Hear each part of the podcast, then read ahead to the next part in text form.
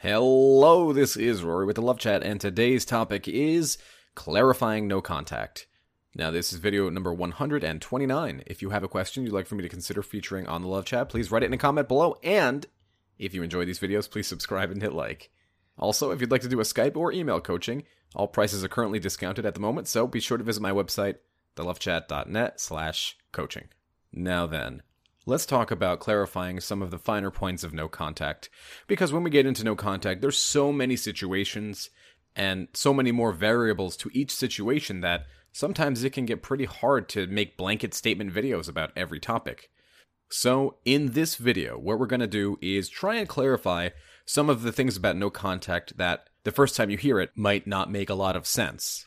And so, the first one I want to start off with is let's just say that your ex reached out but they reached out about something so small, so tiny, and maybe they even seem kind of mean or angry when they reach out. But you listened to one of my videos or a video like it, and you said, well, I mean, they they said if my ex reaches out that I should ask them on a date.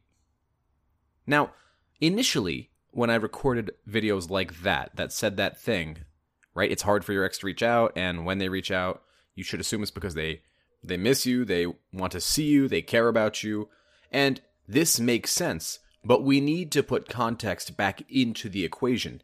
If your ex reaches out about business and seems completely cold and only wants to deal with that business, does anybody here think that that's a good time to ask them out on a date? So we need to take context into consideration.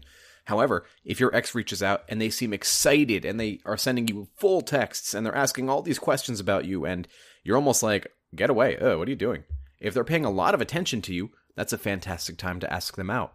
And so I wanted to add that clarification in because so many people get thrown off, not because they're not intelligent, but because they're scared. And we just want to do the right moves. We just want to do the right things to get our ex to pay attention to us or to want us back. And we need to understand that sometimes the very little things that we do can have very big impacts. And other times, it's almost as if our ex could care less. But what we need to remember here is that no contact if there's anything you take away from any of my videos, it's this no contact is not a weapon to get your ex back. It should not be weaponized. It is not meant for negative manipulation. It is not meant to make your ex miss you and want to see you. It will help with that. It will have that positive effect in terms of your ex because it shows them consequence. If they're going to break up with you, they can no longer access the benefits of you, right? But no contact is supposed to be used for you to back away from a situation and think and act more clearly with the knowledge that your ex was a source of stress that was causing you to become less attractive. Now, your ex walked away from the situation because you were acting less attractive, and you reattract your ex by becoming more attractive again. If they haven't left the picture because you won't let them or you're trying to be their friend, you won't be able to successfully detach from them so that you can heal the broken parts of yourself. And then, if it's still in the cards, and if in that time you decide you want to give it a shot, you have a much greater chance of success. That's why everybody always says if you love them, let them go. You can't get them back until you let them go first. Another point for clarity that we need to discuss about no contact is this myth that there's 30 days or 60 days or 45 days. That's not the point of no contact. No contact, as we just said, is not to manipulate your ex back. And if you listen to some of the coaches that preach this 30, 45, 60 day crap, then by definition, you are trying to manipulate them back. And you haven't actually addressed the underlying causes. Because guess what? If there's a major breakup and somebody you've been with for years left you, you're not going to go fixing it in 30 days. It's not going to happen. It's a process. It's a mountain that you need to begin climbing for yourself so that you can become the mountain. But you need to understand that a lot of these other coaches, they play on your fears. They know that you're going through a time that you're afraid and that you, you want to just hear the right answers. And guess what? They don't need a repeat customer. There's no place you can go and leave a crappy review about their service, right? All they need is to get your money one time during the height of your fear, which is usually 30, 45, 60 days you want to act, right? You just need to do something because if you can do something, if there's an action plan that you can follow to get your ex back, all you need to do is to put in the work and put in the time, right? And then they'll come back to you. Well, there is an action plan. Work on you. Focus on yourself. Make your life better.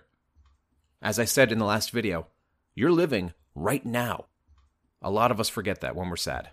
And so I guess the real reason I made this video is because I wanted to impart upon you that there are so many little things that we get so bent out of shape over, like social media or rebounds or just things that we're really not clear about. And the height of the things that we have so many questions about is no contact and typically rebounds. So I will be doing a separate video later clarifying some of my stances on different rebound type questions, but I suppose I want everybody to walk away from this video remembering that there is no magic pill. There's no quick and easy way to reattract somebody. They left because they doubted your ability to make them happy. When you address those problems within yourself, and hopefully they address those problems within themselves, the healthy ingredients to have a successful relationship are there. You just need to let them find their way back to one another. So I thought that this would be some useful clarification on no contact, and I know that there's going to be a lot of questions, and so what I want everyone to do here is to leave a question you have concerning the topic of no contact in the comments below, and I'm going to do one big frequently asked question video for no contact. Try and pose the question in such a way where it can help multiple people.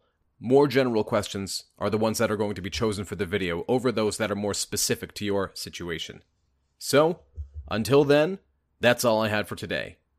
If you found my video helpful, I'd be very grateful if you'd subscribe and hit like. Please leave a comment below and tell me what topics you want me to cover in the future.